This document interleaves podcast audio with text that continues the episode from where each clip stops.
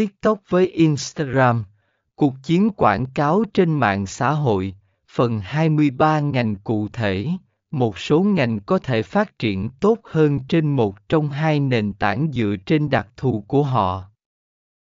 Kinh phí, hiệu suất và rờ o i cũng liên quan đến ngân sách của bạn và cách bạn tối ưu hóa sử dụng nó trên từng nền tảng.